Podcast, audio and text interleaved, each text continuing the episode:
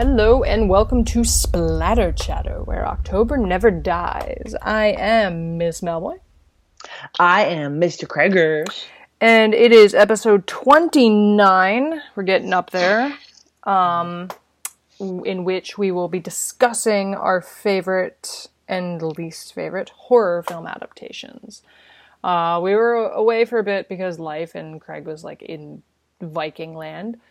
Um, but we are back with, we've been wanting to do this one for a little bit now. Um, and we've talked about it kind of like in spots here and there, doing other topics, but we decided to devote a whole thing to it since Craig still has to watch the most recent episode of Twin Peaks before we do a like mid-season Twin Peaks episode, Twin Peaks mid-ish episode. season. But just how good has Twin Peaks been, though? Just in general. God. God. Look at those, Malbert. Faces of stone. Aces of stone. Oh, what an adorable little Molly crew. it's been really solid, and I'm really looking forward to our sort of midway review episode for that. I think it'll be good. Which I imagine will probably be two hours once again. It'll be two hours. Even though we're going to say we're going to try not to have it be that we were so self conscious about that, but apparently it didn't matter. Yeah, that was uh, a pretty well viewed, listened to, I suppose, episode. Viewed. I don't know. yeah, that was pretty good. Speaking of being self conscious, hold the phone. I. So, remember on the last episode when I apologized for being a complete and total tool and saying and stuff or whatever seven billion times in the previous episode? Yes. Well, then I made that apology and then proceeded to say and stuff or whatever like another 19 times in that episode. I I can't stop myself. It's, you know, it's who you are, it's who you were meant to be.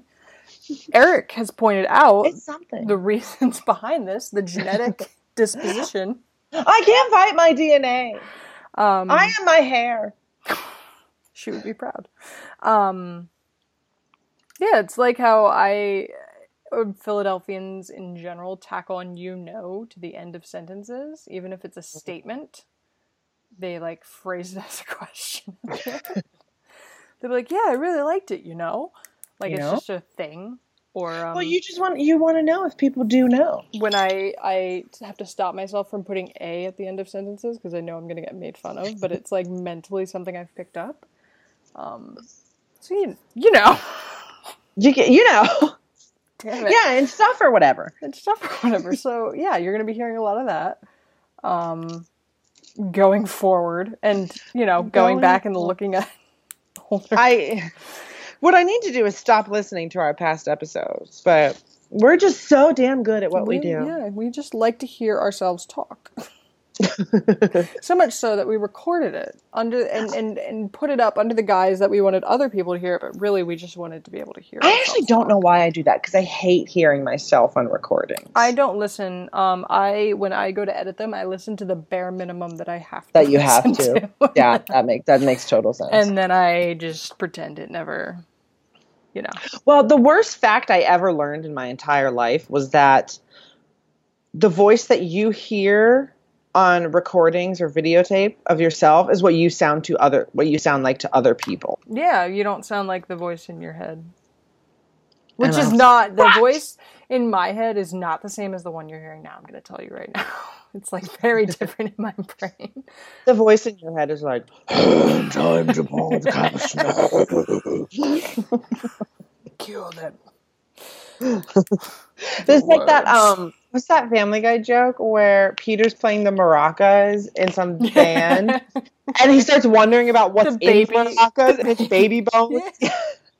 And he's like, Peter, were you thinking about killing babies? No. And then the one where they hypnotize Peter and he goes back too far and he's like, I have seen the seven gates of the Lord's order. Yes, exactly. Exactly And right. they're like, oh, too far, too far, bring it back. bring it back, bring it back. That's just our the voices in our heads every day. yes, that's what I sound like to myself is, you know, like Beelzebub. Yeah. So, That's right. Yeah. That's right. All right. So let's see what's been going on in the world of horror. Um, you got a horror headlines, Miss Mel? Um, well, as we all know, yet another Saw film is coming out. Uh, yes, tell us about that. hashtag Jigsaw. Um, they ooh, whoops. They released the poster for it this past week. Um, Yeah. and it looks exactly as you'd expect it to look. Um, yeah, they just they're just gonna keep, you know, chugging away at these things. There's not a lot of plot detail with this one. Um, Yeah. I think they're trying to be a little bit like secretive about it. Um, I have this feeling that it's going to do really well because there's been such a gap between yeah. the last one and this one that I feel like people are well, in the they're premise, like, okay, we'll, we'll, we'll go for another one. the only real premise that they gave with this is that it takes place about uh, 10 years after um, the seven. seventh one. Um, right? We're at eight, Yeah. right? Yeah, seventh one, um, where somebody kind of is like a, a copycat jigsaw. Um, That makes sense because I feel like I read something about in in the time that has elapsed, there's been some sort of like jigsaw cult has developed. Yeah. Which the poster like would make sense. Like it totally is like a a cult altar looking type picture in the poster, but it also like recalls like traditional Saw imagery, so that's nice. So it seems like they're trying to do something different than just showing us more torture porn for another 90 minutes or so. Um Right. I have a feeling it's it's going to do well and it's going to resonate, Mhm. especially if they tap into sort of more of the, the mythology that was present in the first Yeah. three and bringing more like bringing more of his philosophy out, right? Yeah, because once they started adding the apprentices and them making traps that you couldn't escape from, and it just yeah, it just kind of beca- became like what's the most creative way we can kill people with yeah, iron and steel. yeah, But I mean, think about it. You know, his whole thing was punishing people who escaped the system, right? hmm Uh, I mean, of course, it was fucked up because he was deciding who those people were. But yeah, I think the thing that just that puts you in an awkward position so much in the Saw films is that you tend to agree with the um the, the weird, twisted sense of yeah. The kind of just he has. the you know? objective like look at like Right. this is what you did. This is what you now need to do to to prove that you are worthy of Yeah. being alive. And it's like it's And I feel up, like- but so many people in our society right now are feeling that there are people who are getting away with things that they shouldn't be getting away with um, and people who are doing things in which there are no consequences and no punishment You so know, i think I- it could really resonate I know a lot of people voted for Trump. A lot of people voted for Hillary. I don't know anyone who voted for Ivanka Trump, who, in her unofficial capacity of being anything ever, has stood in for uh, for Mr. Donald a few times. Ugh. I passed a car on my way home from the gym this morning that was a giant, massive red and white truck. That in the bed of it, they had put like a giant flagpole with a with American flag, and on the side, like Trump was written in giant words, and on the back it said like "God bless America" and support the troops and all this stuff, which is fine, but why no it's fine the sentiment is fine just stop. No, not stop it. but No one wants to be patriotic right now. it's a little extra Yeah, so you know, there's that. But uh, Jigsaw, yes, uh, it was under the title originally of Saw Legacy, so that makes sense. yeah i saw Um, that they changed it but yeah, and that definitely. also I feel like is saying to me that they're going to take it in a new direction yeah, Like, it I feels feel like kind they're of like really a, a reboot, thinking about this one a reboot type deal. Um, kind of like a better version of like what you know, like how Terminator Genisys tried to like reboot the franchise in a way where it was like the same but different. We are going to do that hopefully with a bit more success with Jigsaw. jigsaw jigsaw and he is in the movie. So, yes he despite is super dead, way dead way dead. Do whatever you want. I'm super dead. I'm super dead. So, yeah, that is my horror headline. I like it. Thank I like it. Um, I saw. I read today. Which was it? I saw and read Okay. today. Go figure. That um, Alexander Aja, okay. uh, horror director, Mhm. um, done a couple couple hits um, like um, the Hills Have Eyes remake and Piranha, and um, a couple smaller, low budget films that are still also really good, like The Woman. Is Ooh. teaming up with Robert Englund the to um, create a virtual reality series called Campfire Creepers. Mhm. and it's going to be um, just, i don't know a virtual reality immersive sort of game show live action anthology what the uh, hell? thing yeah they said it's going to be inspired and sort of they want to communicate the tone of cult classics like Creepshow and tales from the crypt Mhm. and it's going to be episodic immersive content to pull in like viewers to VR to virtual reality. Um, and Robert Englund is guest starring in one of the episodes. Um, someone asked, I think, if he was guest starring as Freddy Krueger, and he was being very coy about it. So we'll see about that. Um, and they're hoping to release it um, around Halloween. Nice. So I thought that was interesting. It's the talk of the town. Yeah, that Robert Englund. I don't know if he could play Freddy Krueger outside of a, if it's not Universal property, because they own the Yeah. character. Yeah, the trademark of the character. Yeah. Oh well. So thought that was interesting. Nice. I like it. Yeah. I know. I'm interested to I mean, if I'm how, going to do virtual reality, I'm probably going to do that. um I also would yeah, no, I would not be doing it on my I had a friend who has a VR system and he like would constantly invite me over to play it and I'd be like, I'm I'm good. I'm you're you're good. I'm good. I'm good. Um Yeah, no, that sounds interesting. Cool. Yeah. cool. Um, other than that, I don't think there's really there's no other movies really coming out. Um, yeah, I got nothing until Halloween. That's it. That's all. You, that's all that happens. um, but yeah, so we can get into the the main discussion now of horror adaptations, specifically Yay. to film. Uh, if we want to get super obscure one day, maybe we'll do like plays and operettas and songs. Oh, the Dracula ballet is being performed um, on Halloween in Pittsburgh. I saw the Dracula play um, in a regional theater in my area when I was in high school around Halloween. It was very good. We read it as a class in drama in high school one Mm. year. That was pretty cool. That was fun. Nice. Oh, Yeah. Drac. Little Drac. Little Drac. Um, yes. So I guess we should start with we're gonna start with best and then go into really shitty Yeah. ones.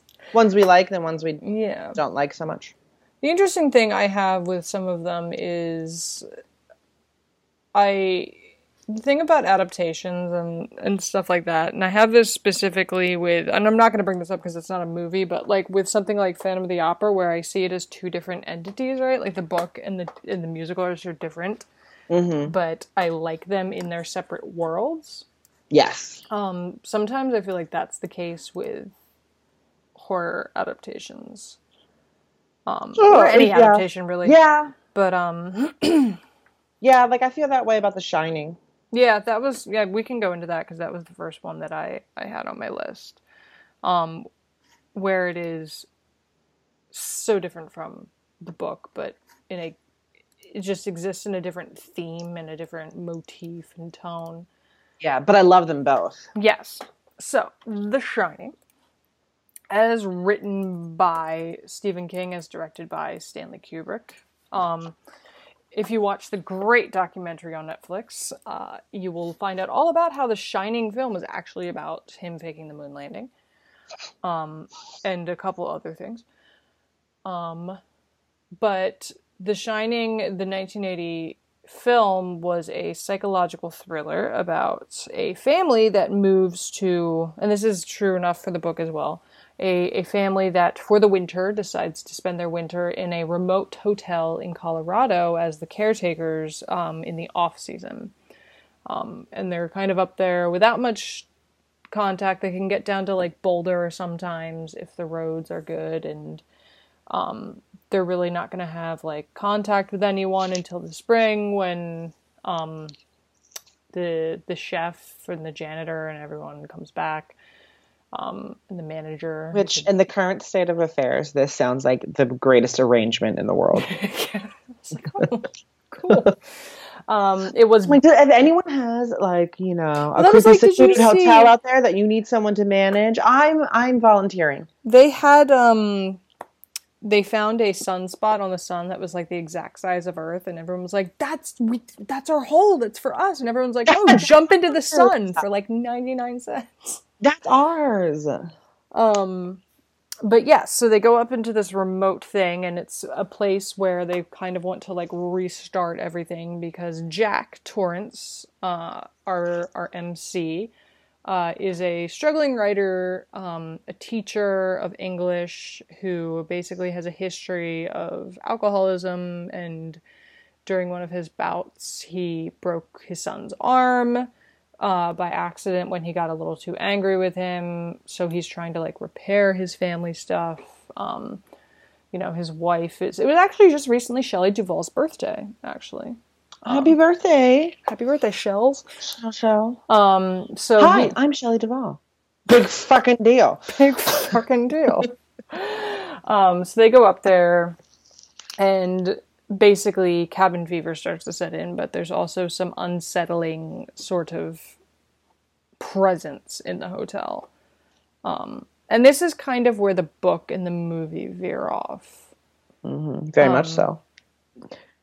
Yeah, so the movie is more about the cabin fever and the psychology being there as an explanation for all the things that Jack's seeing, Jack's thinking, Jack's going through. Also, you know, he's played by Jack Nicholson, who is a nut to begin with. So by the time he's on screen for three seconds, you're automatically assuming there's something off about his character. In the book, it's the element of, you know, isolationism is still there, but it's all very explicitly supernatural.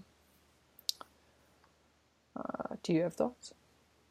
Yeah. I well, so tell me not which not which do you like better because we've established that we, we both love both. Mm-hmm. But which explanation do you enjoy more? I love. Like when the book makes it clearly paranormal or do you like how the movie leaves it in question? so I love shit like psychological shit like that, where it's like you're not sure. Like uh, that's what I loved about The Witch was the fact that it was never really clear if something was actually there or it was the family's Puritan, you know, paranoia.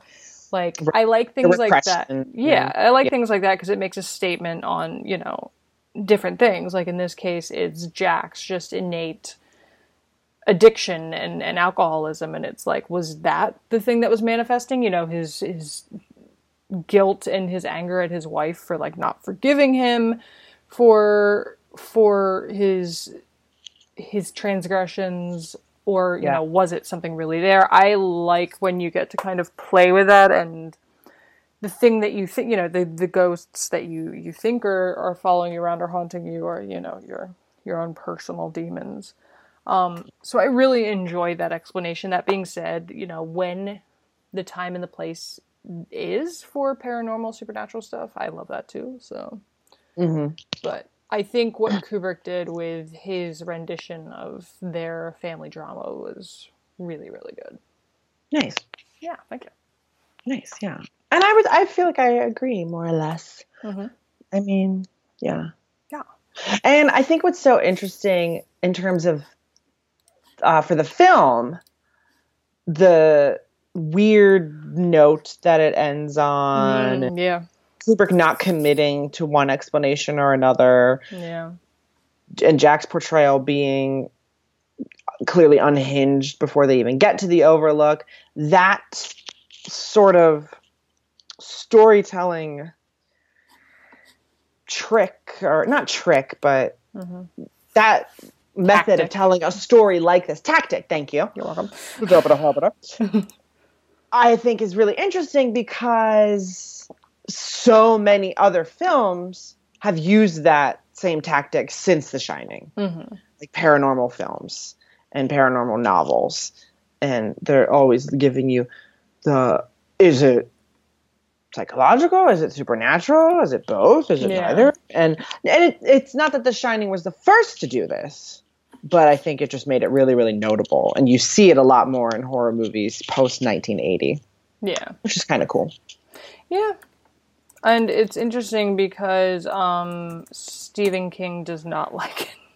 He hates it. He hates it uh, to the point to to the effect But that he course. actually made his own. Yeah. The other adaptation of his novel, Yes. the um, the miniseries of The Shining, mm, came out in the '90s. '90, Oh, it was Gosh, I- definitely nineties. can't remember. But uh, Gary, that's when uh, Gary Sinise plays. No, not Gary Sinise. Um, uh, what's his face? Plays Jack. And um, Jack Nicholson. no, Oh, in the miniseries. Oh, yeah.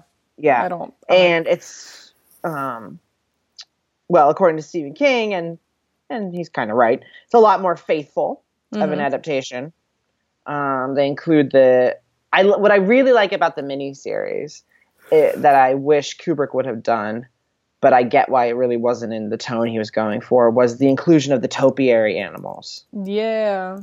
Yeah. that scene is fucking terrifying It was terrifying in the books. That being said, the way the hedge maze happens in Kubrick's version is. I remember the first time I saw The Shining, that was the only part that I had seen.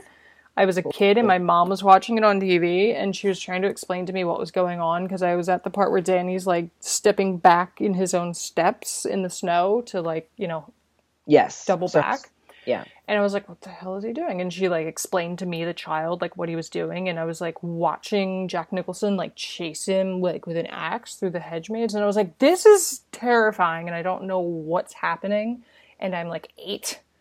Um, so it's too much yeah. So what they did instead definitely worked for the tone. That being it said, works totally the in the book, the hedge maze animals, like they just not the maze, but the hedge animals are terrifying. They're totally terrifying. And um, another another good kind of little moment scene that's in the novel that they that's in the miniseries but not the film is um with the hornet's nest. Yes. Oh my god, that was like Jack is yeah. repairing the roof. Yeah, That was really- weirdly passively delayed, scary nonsense. it was really good. Yeah. It was very good. Yeah. So Yeah, Good. good. It's interesting because it's it's good. It's a great one. It's just very different from its source material in Mhm. terms of tone and and that sort of thing. Yeah, and very divisive Yeah. um, for many many different reasons. Yeah. We're we're like we're so boring. We're like oh we love it all. Oh, it's so good. I'm gonna be. I'm gonna be. yeah. gonna be correct about everything I say. yeah. Um. But Don't yeah. worry, we'll be ripping things to shreds. Oh. I've got some on my list of things that are gonna get not so great. not great at Um, all. But I think you are up if you've got one. yeah, Yeah, of course. I definitely thought of The Shining and a couple Mm-hmm. others that I know we had sort of talked about before. So I wanted to bring up um, an adaptation that I really like that we've probably mentioned in passing, but not not really talked about on any prior episodes, and that is um, The Innocents. Ooh, I was hoping you were gonna say that. Yeah, which is if for those of you that don't know, yes, the um, original 1961 adaptation of Henry James's novel The Turn of the Screw. And um I well, I really like this movie obviously. Mhm. But I think this is one of the like really well done and specific kind of adaptations where the filmmakers add their own touch to the story and but without detracting anything from the source material. Yeah. Um, they did that, or that they just do a really good job of doing that. Like you can tell they have a real understanding of the ambiguity Mm-hmm. of the turn of the screw, which is so essential to that story. Mhm. So, Yeah. so all right. So the turn of the screw, the original um, 1899, 1898, 93? three 98. in the 1890s. In the late 20th century. In the 19th century. Oh my god. yeah, I don't we. I don't know. It might have come out. numbers. Listen, stop coming to this podcast for facts. For Come here for blabber. dates. Um, it's considered one of the greatest ghost stories ever written, Mhm. but it's interesting because it might not be a ghost story at all. Mm. and the um the question marks surrounding that forces you the reader to be a very very active participant You, in what's going on during the um the events of the story Mhm. so james is really good at that great you know um, tactic here we go again Tactic. used in horror in terms of making the reader, the viewer, the participant imagine the the evil behind the screen, to imagine what's in the darkness rather than spelling it out for you. Um, so James does a very good job of that in the novel. In a literal sense, uh, we are folk. The, the story focuses on two children living in a country estate, Miles and Flora. Uh, they're left there by a very neglectful uncle after the death of their parents, and they just have the servants to keep them company.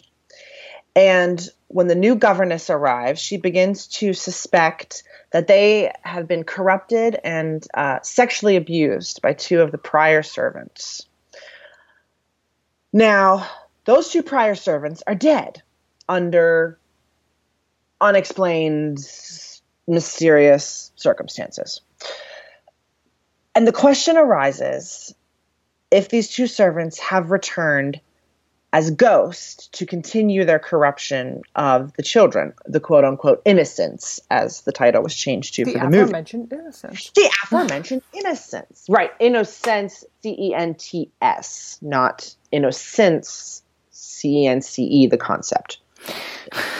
Yes, that is yes. Even though the concept is involved. Now, so the new governess Now. is there and um she never sees the terrible things happening and the children but she she sort of sees like the byproducts of these strange occurrences and the children never really admit to anything strange going on. The housekeeper becomes sort of a quasi ally she's like yeah things aren't right. Then we start learning some things about our governess character that makes us think she might be projecting all of this like her own psychological fears of isolation and et cetera, et cetera. Um, now, and from an objective standpoint, it does like the children are behaving oddly, but does it justify her hysteria? Does it justify um, the course of action that things eventually take? Which is not good, surprisingly, because it's a horror story. hmm So the movie, um, which, wait, what did I say? 1960, yeah, 19, Oh, listen. yeah, was 1961. Numbers. 1961. Yes, right after Psycho. Um, was uh, of part of what started that British New Wave, right? For cinematic realism, that was a big deal. The Innocents was a big um, part of that movement. It had a lot of talent involved. Um, Truman Capote was attached to it at one point. It was said to have been an influence on the movie. It's pretty faithful as far as adaptations go. Um, like in the novel, it I don't know if it's explicitly stated or if it just becomes heavily implied that the um, the two prior servants were having an affair, and the uh, in the movie, this this this comes out like right away, like that's established, and uh, the possibility of the sexual abuse is there, which was a very interesting thing to do in a in a movie during the '60s, um, especially the early '60s. Mhm. So I like the faithfulness. I like that the movie makes things a bit more explicit um, about what's going on. I like that we get to know the governess character better. Deborah Kerr plays the main character, the governess. That we get, um, we sort of up the psychological horror portion of the story through getting to know her better. It's beautifully filmed so that we, the audience, are we're, we're not even able to trust the camera or what we're seeing on the screen yes, we supposedly see the ghost, but mm. at the same time, it's undermining the possibility that what the children are seeing, what the governess is experiencing isn't real. And then you, the viewer, are put in that position where you start questioning what's real. And that's that's a hard th- this is a hard story to adapt to the screen and it's impressive to me that the innocents pulls it off so well. So yeah, yeah. Do you, do you well, remember that we watched this in? We watched a clip of The Innocents in uh, Tyler Bickford's class. I probably blocked it out. You're on Pottermore that. Day. I was on Pottermore that day, definitely, uh, and or uh, online shopping.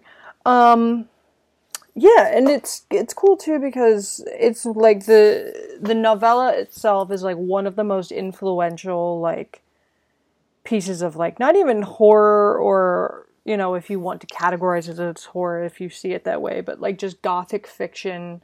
Um, it's been utilized in like things that you know like dark shadows like it, it was part of yeah. like it, it, it helped inform that. Like it's just shown up in so many odd places.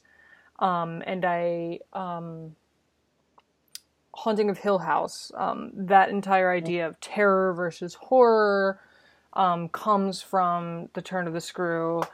Um, so it's not surprising then that there's only really one adaptation of it. I mean, there have been plenty of adaptations of it, but there's only really like one. I mean, there's yeah. there's there's there's only one, but there's others. But there's, there's yeah, there. I mean, there's a couple other movies. Um, there's, the others most I think there's a play. recently tried it um, with Nicole Kidman, and I do like the others. It it yeah, it was really good. It turned out really well. It was a very creepy movie. Um, it definitely was very different from the novella in terms of plot, um, but the kind of idea of you know something unsettling in the domestic home with the children um, comes across. The yes. explanation for why the children are behaving the way they behave in that movie is very different.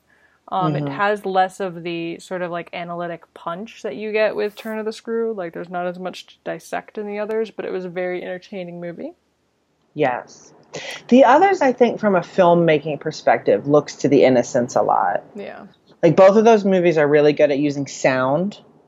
Um, like uh, in the Innocents, there's um, when the governess is always startled by the sound of the wind, mm-hmm. and whenever she has unpleasant realizations, like or when the ghosts supposedly appear, there's always um, buzzing insects in the background. Yeah, like those small touches are um, have been borrowed a lot. Oh yeah, um, yeah and um, the way they film the final scene, the sort of final confrontation between Miles and the governess out mm-hmm. in the courtyard, and the use of the shadow and, and quick smash cuts is is really really interesting. And whatever, it's great because whatever really happens, and you don't, the movie like its source does not give you a concrete explanation, like whether the ghosts are real or not, it's still a ghost story. Yeah. Yeah, uh, it's kind of um you know what actually it's a book. It's actually a short story, I guess, technically, or novella. It kind of took some things from Turn of the Screw in that sense. Was Gillian Flynn's um Oh, the grown up short story, The Grown Up, which yeah. is a very similar present uh, uh, presence, a very similar um, premise. All these mm. words. Um, words. I don't know. I have a degree. Um, in words, wordsmithing. About this woman who basically becomes kind of a governess uh, tutor to these two boys, or maybe it's the one boy. I forget. But the point is, is they're acting weird. She is told by the mother that there's a ghost in the house, there's something strange going on, but she kind of watches the boy to and realizes that there's something more going on and he's involved and stuff like that. So it it shows up in a lot of places. Yeah, for sure. Yeah, turn the screw. Turn to the screw, man, and the innocents. And the innocents. The Yeah, innocents. this is one of my favorite horror movies, and I thought since we haven't really talked about it all that much before, I would yeah, bring it up for adaptations. I like it. So that's mine. Um, this is an interesting one for me because this actually this film makes me so uncomfortable, but this is the point of it. So I thought I would bring it up as a really good use of putting something that was not in its best medium as a book into its better medium in a film, which is Hellraiser. Oh, interesting. Oh, okay. Yes. Yeah. Uh, 1987's Hellraiser. So this is this year. Wait, just yes. this is an adaptation you like, right? Yes. Yeah. Okay. Okay. Okay. I just don't. I get freaked out by body horror. So. Uh, it's yeah. like I like it, but it's like it it wounds me Oh, yeah, emotionally. We've discussed this. have we have we discussed this in re- regards to Videodrome Yes. and the the VCR stomach? Yes. Yeah. Yeah. Um, so Hellraiser, 1987, um, by Clive Barker, was based on Barker's own book, The Hellbound Heart, yes. um, which was also a body horror book, which in and of itself already sounds like you're working in the wrong medium, right? Because like this is a very visual like and if you watch the movie, it's all about like this is like Saw without any of the fun and like Mm, interesting. 20 years ago. Well, 30 years ago at this point. But um Right. basically the the rough premise for both um they're pretty much they're pretty faithful to each other since Barker did adapted his own book Yeah. You know, who wouldn't? Um is this guy um basically who is like a, a sadist, masochist, like, you know, totally gets off on on pain and that sort of thing. Um, and it's not even that. It's like that he he the physical like just discomfort that comes with these things. And so- like it's a very it's much more than just oh he likes to like punch himself in the face to get off. Like it's very the way it's described in the book and the movie is very complicated his Yeah. relationship with sensation and like the reaction he has to it hmm so he yeah what were you gonna say No, I was just. I'm just basically just like agreeing very hard with you. And, um, he's really good about that extreme apprehension, yeah right? Like that. He makes you have anxiety, but you're also very inquisitive Mhm. about what's going to happen next, and before you know it, you're suddenly like, like criticizing and critiquing and like self-analyzing. Um, yeah you're like where did you I get react your the own way pleasure I react? from and and why Yeah, you're like I don't Yeah. want to. I don't want to die. You know, like dissect why I reacted the way I reacted. Mm-hmm. Um, but this guy basically has been doing research and like traveling the world to find like the best way to like achieve what he wants to achieve with like physical mutilation and harm to himself and that sort of thing. So basically, he finds this little puzzle box that um, the the guy who gives it to him tells him that it is a portal to another dimension where like carnal like sexual pain pleasure shit is like the the default there. Um so he takes it and he's like yes let's do this um so he does it and he uses it and he basically gets like the shit kicked out of him the second he uses it. He gets like torn apart. Um in like the opening scene of the movie it's like five minutes in there's like hooks in his face. Um but basically it unleashes Ugh. yes. It's basically these things called the Cenobites, which you all know as Pinhead and his and his lovely band of people who are like this like um like genderless, um completely like weirdly asexual beings that have like gone so far beyond in this this world of of this thing that they can no longer distinguish between pleasure and pain. So they just like torture and like do all these horrible, awful things. Um, and it's just crazy awful. And what happens is is that Frank ends up like pulled into their world, and it's you know it's like awful sex hell basically. And then later, um, his brother and his brother's wife move into his house, not knowing that the box is still in the house and the portal to this other world is still there. So it ends up getting opened, and Frank comes back and he's like skinned alive and he's been like filleted, but he can he can come back to to life um, if they like give him blood and stuff. So it's and it's just this awful, horribly gory movie that basically combines. It's like a less campy version of Little Shop of Horrors. Yes. it uh, it combines gore, just awful, crazy gore, and like mutilation with like sexual pleasure. Um, because it's like sexual pleasure that like opens the box in the first place to this this Right. horrible, horrible place. So this was a book. I think it was a book because at the time Barker couldn't turn it into a movie for some reason, so he decided to write it as a book. I think he always had the intention, yeah. Um, Which I mean, the the book is, uh, was like it, only like a year or two before he made the yeah. movie, which is Yeah. weird. and it was part of a larger volume of work that he was doing um, at the time, like an, an like a short story collection or something like that. Because it's a short, it's like a novella. It's short, Yeah, yeah. but it's you know it's fucked up shit. So Oh yeah. get to the movie and you know you just have the situation where you see it all right? And the fact that this is was in the 80s and it's got bad effects has no bearing on it becoming any less horrifying later on. Like that scene when his like face is being pulled apart and he says uh, I and jesus wept that scene. Yeah. and and it's like oh i just want to i want to throw up but i don't know if that's what it is. Like maybe i just want to die right now. Like maybe i should just end it all. Like it's a very like it for me like i get very visceral reactions to this movie because it is Mhm. horrifying and gross but also like the way it combines with uh, with you know like sensual pleasure and that sort of thing and these people kind of you know like sexually and emotionally getting off on not even just like you know spanking each other but like total like body mutilation like hooks in their faces being torn apart this guy has been skinned alive and is like drinking blood and eating people like it's insane but it is it's totally insane. for what it was meant to do and what it was meant to be, it works so much better as a film than it does as a book because you're literally watching this nonsense unfold. Yeah. Um, Interesting.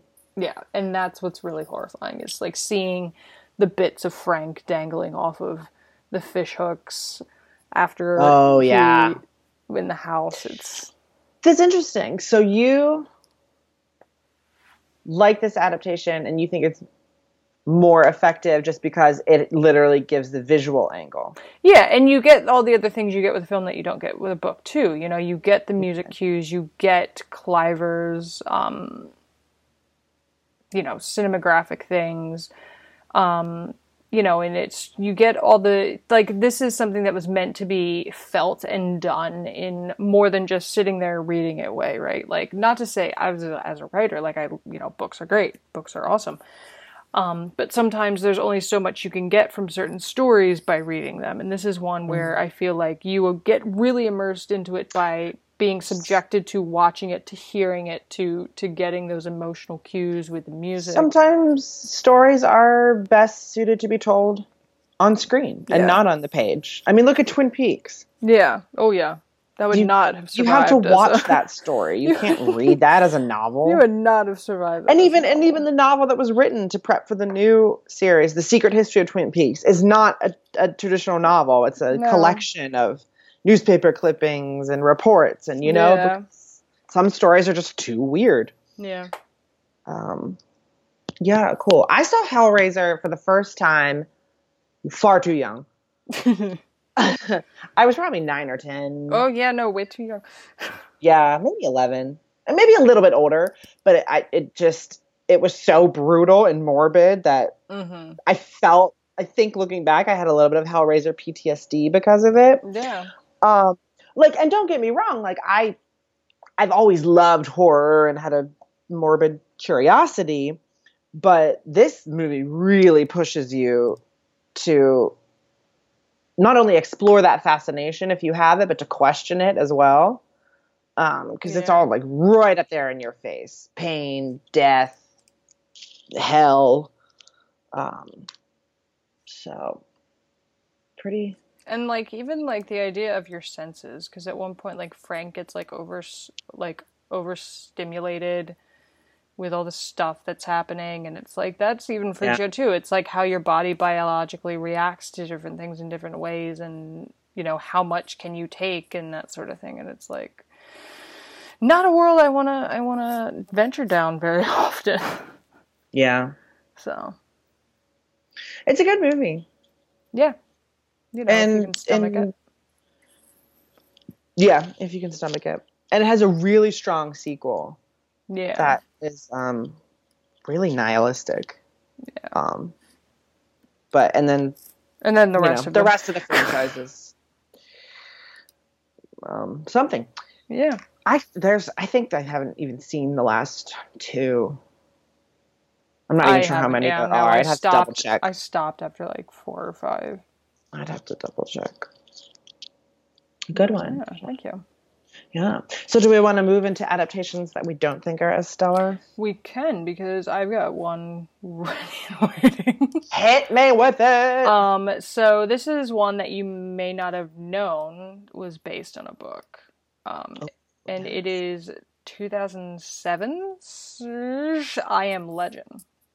oh yeah. Um, I. I knew that was based. starring well, Craig knew, but the rest of you might not have known. Yeah. um, starring Will Smith, based on the 1954 science fiction horror, scary, scary stuff, scary stuff, scary stuff book. Ding. Um, also titled "I Am Legend," and uh, it's had other adaptations before. Um, and it also is supposedly um, tied to Night of the Living Dead.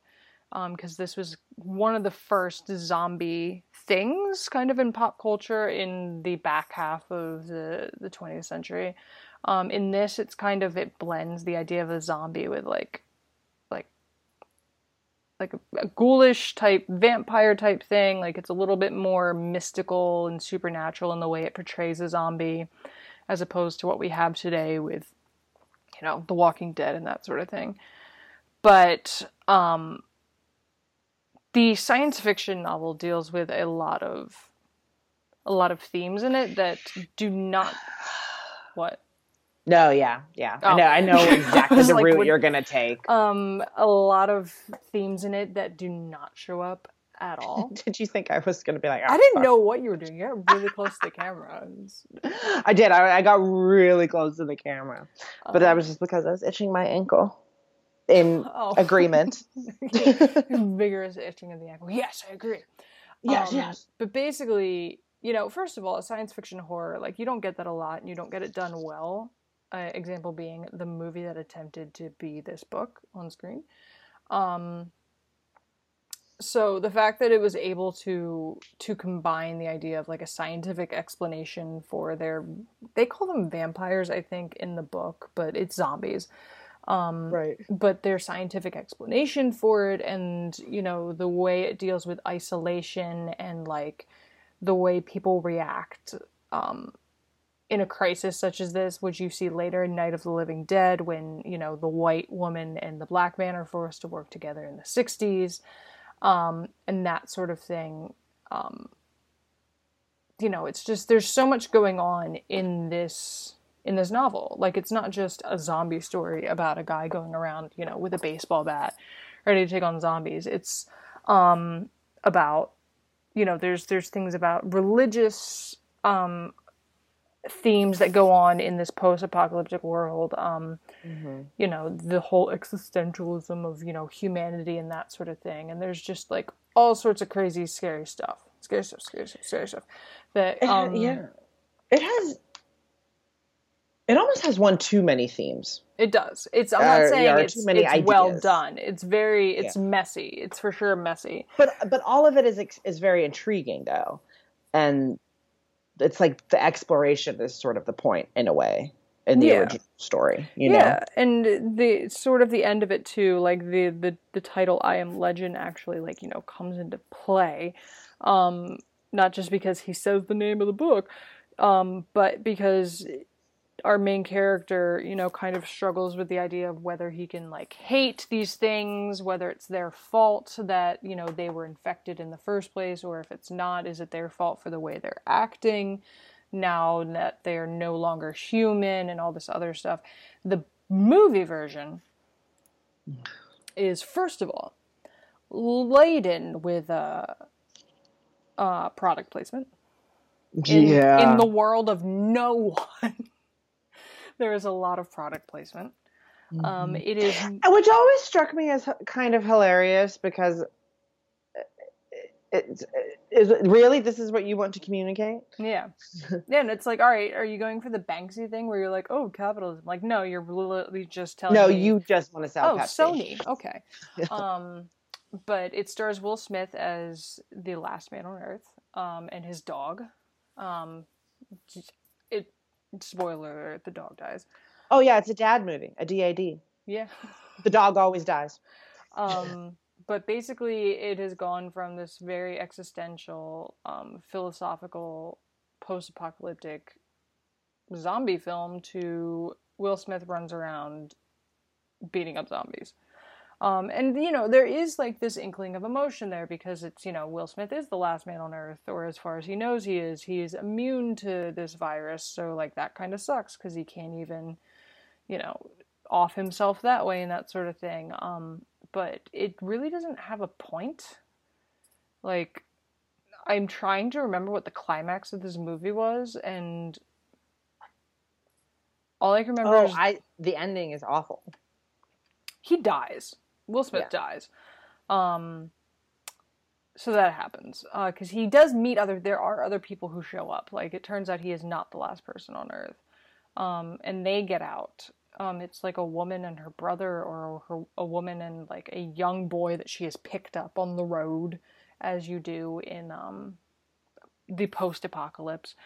Um, and basically it's just it's like a zombie movie right? And it's like not even a well done zombie movie. Because it's not to say that zombie as a genre can't be done well um, even if we very are much can. even if we are a little oversaturated with it right now like it can be done very well. This is not an example of of that happening.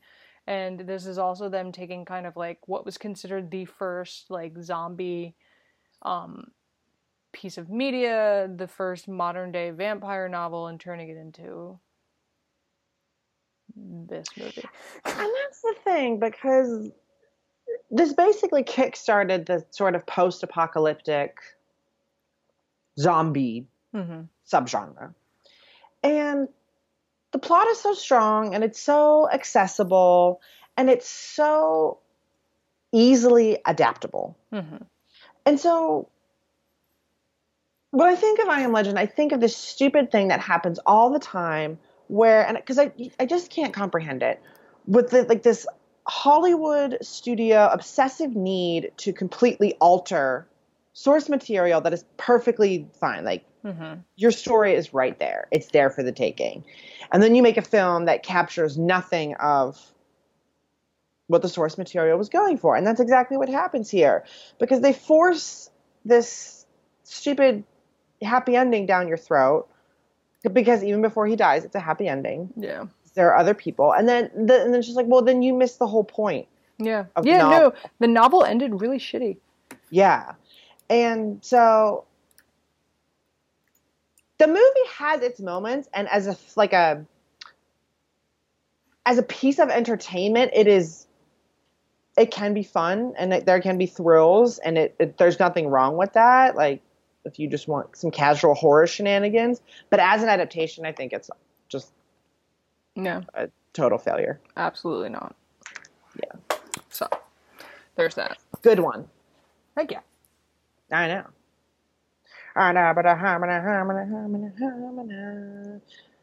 that was what 2007 2008 Something like that, yeah. it's almost 10 years ago Yeah. wow Yeah. What a world Yeah. So, do you have one that you? I do. I had one that I really, really hate as a medication, and that I just kind of hate as a movie. Um, and that's World War Z. Ah, while we're on the theme, it's so on. Yeah, theme. it's very on theme. Um, and you could tell it was going to be bad because it was one of those production hell movies, right? Yeah. Like it took It's 800 like, years. If you look at it, there was so many subplots that had been deleted. Apparently, in like Oh, the yeah. post production, they cut out so many things. Yeah. Um, so there's that. So yeah, so the original novel by Max Brooks is very well received, very well acclaimed, and it's it's very good. It's very fun. It's presented as sort of one of those fun, untraditional novels, like a dossier, a collection of reports and emails and text messages from a number of people around the globe who um, are journeying with and fighting back and trying to survive this zombie apocalypse. And in the film, all of that is cut, and there's just this one. It's just Brad Pitt and um, the And his pals. that actress from The Killing, who is very intense and cold, and I never remember her name, um, running around. Yeah, and I get it. Like, it's hard to adapt the multiple viewpoints thing to to screen, especially when you only have whatever two hours, two and a half hours to make your movie. You want to be more focused, and they tried to still do the globe trotting aspect of it, but the novelty of the whole zombie apocalypse on a grand scale thing, like how would the governments handle it, how would the military handle it, wears off really quickly in this movie. And then it's just the same sort of like derivative, poorly constructed, like mm-hmm. regular Mission Impossible type action Yeah. movie and sprinkled in with, you know, obviously moments of horror, but yeah. Yeah. I it's and it's just I had to go see it because I had a cousin who made me go see it when he was like staying at the house, and my mom was like, "Go to a movie with him," and I was like, uh, and then he picked that, and I was like, "Oh, for God's sake." Um, but yeah, I mean, it's like you want to, it wants to touch on these things, right? Like the the power of familial love through the post-apocalypse, and and it it had a love triangle set up with what's his face from Lost and the wife, and they cut that Oh, out. yeah. They like cut his character out of the movie completely. Like that was going to be a thing, and they were like, nah. Um, and Well, and she was so underused too. Yeah. I feel like she had more scenes that were cut. oh yeah, Because most of the And- time she just walks around gripping a cell phone, waiting for Brad Pitt to call. on on the boat or whatever it was Yeah. they were on. Um, yeah. she's like, use your use your people, use your talent. that's the thing is, is like yes, the mission is that like oh they're trying to find a cure or like an anti whatever, but it's like, what is it that you're actually trying to do to to abate the situation? Mhm. Um, they send And- Brad Pitt to go look for some shit in like Israel or wherever the hell he was, Jerusalem. But so even that, right, this very sort of simple storyline and version of the story ends up being really hard to follow because there's no natural flow between the scenes Mhm. because you can tell that they've rewritten and reshot and cut so much. Yeah, it was so weirdly put together. Yeah, and I, and like, well, uh, if you want to whittle things down to just one story, you have to construct it so that we know what's happening, and most of the time you don't.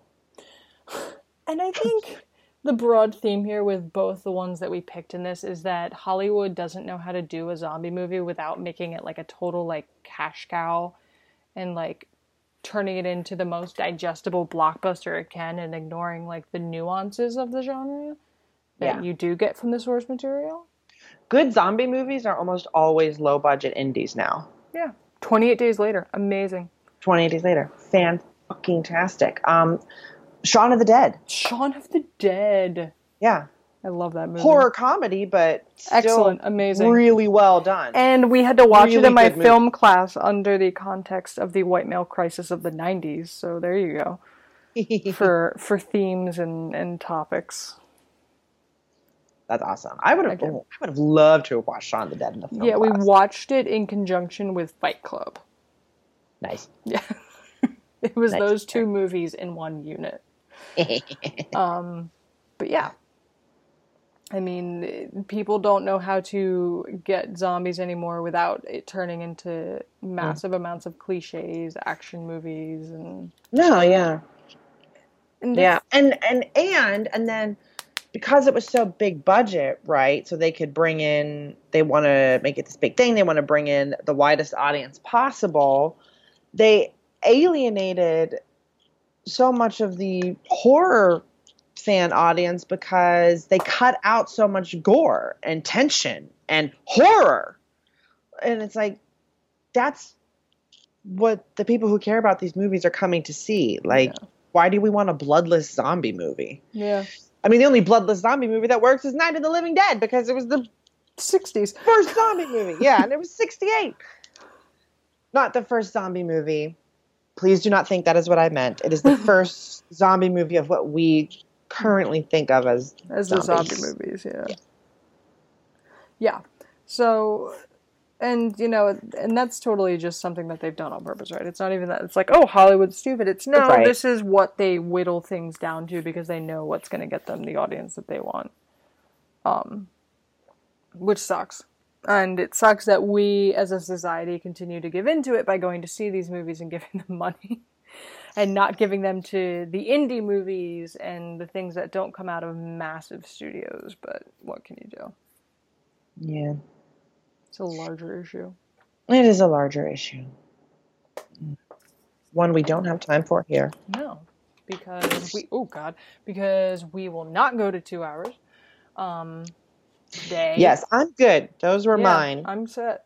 All right. Um, so yeah, kids. Um, if you have any, those of you who I'm pretty sure are out there, uh, if you have any you like, you don't we like, We have a silent following. I know they exist. Which is if you're scary to think about. shy, I think you're shy. I think you're shy. I think that's what it is. It's okay to be shy. Um, Just don't be stalking us. You can be silent, just don't be stalkers.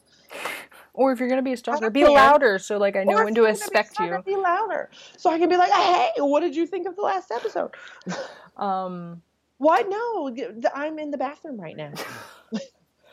but so yes, uh, if you have any that that you like, didn't like, um, any that we missed, there's a bajillion out there. There's obviously big ones that we didn't mention, like The Exorcist and American Psycho and Psycho, and all these others that were books before they were movies. Silence of the Lambs. Silence of the Lambs, Carrie.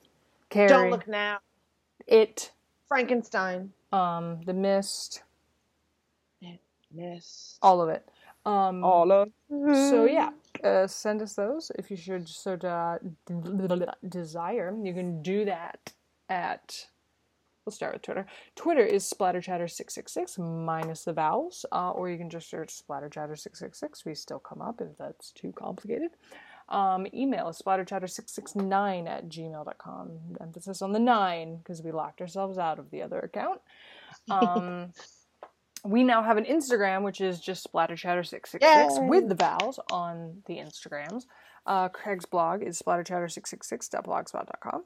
We also have a Tumblr, splatterchatter, just splatterchatter.tumblr.com. Um, it would, you know, help if we wanted to be uniform, but like we don't want to.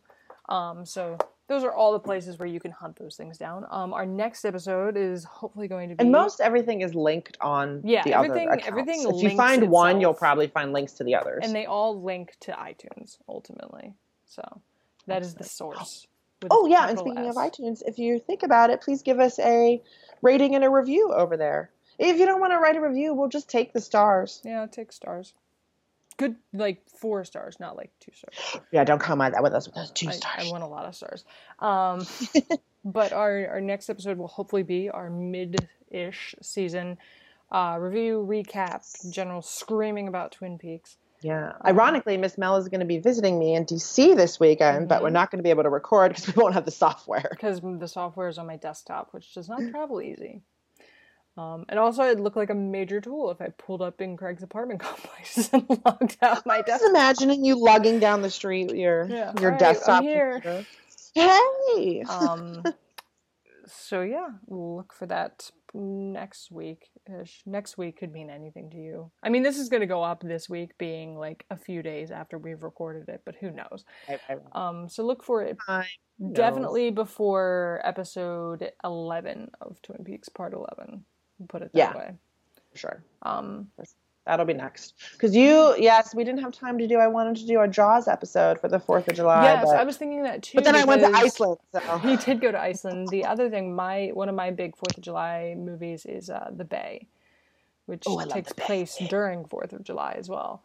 Um, which we really we mentioned in our good found footage under the under the good found footage films of our found footage um, episode, I believe. I think we did. Maybe I'm dreaming that, but it's good either way. that seems like a long time ago, but I believe you. Yeah. I, have, I don't have enough information to contradict you, so Just talk sure. about the Bay at any point. So Um, I, I recommend the Bay again right now. Yeah, the Bay with a with a Y, not an E at the end. Not, I mean, you could have one of those, and I would recommend. You know, everyone should have a person. Um, You should write a parody horror movie of the Bay The called The Bay. Which doesn't work because it's so obscure that like they'll be like, actually no, it was a parody of this independent found footage film called The. Called The Bay. You know, the only like, person like, on no, earth, okay, no one is going to distribute this. the only person on earth who would appreciate that would be David Lynch, Yeah, listen, we'll tweet it at him. and he'll send us the sheep in response. The sheep with half of it shaved. And half of it shaved. Um, There's like a message shaved on the other side in the wool. It just says like corn or something. Like it doesn't say anything like super It says motion. emotional. Ooh. um, but yeah, so that's what we've got coming up on the uh, the pipeline, as they say. There's a person I worked with who used to say that all the time in terms of like marketing stuff we had to do, and I used to hate it. She'd be like, "So what do we have in the pipeline?" And I'd be like, "Shut up, shut up, shut up, shut up, shut up, shut up." Shut up. You have adopted that. I was saying it for a while on the show, and now you're saying it. Yeah. yeah. No, she used to say it, and I avoided it because I hated hearing her say like, "Oh, like what's in the pipeline in the for the for the Twitter for the library," and I was like, "I'm just not going to tell you because I don't like the way you asked." Like nothing. There's nothing left. There's absolutely nothing. I deleted all the There, saves. sewage. Sewage is in the pipes. God. What? God, I'm on the toilet. So yeah, that's where we are, kids. Excellent. Mhm. Excellent. Yes. So um be looking out for that. Get in touch with us on social media. Rate and review us on iTunes. And until we talk to you guys next, be sure to keep up the creep. Uh huh. And for now, we will say adios, au revoir, and das vidania.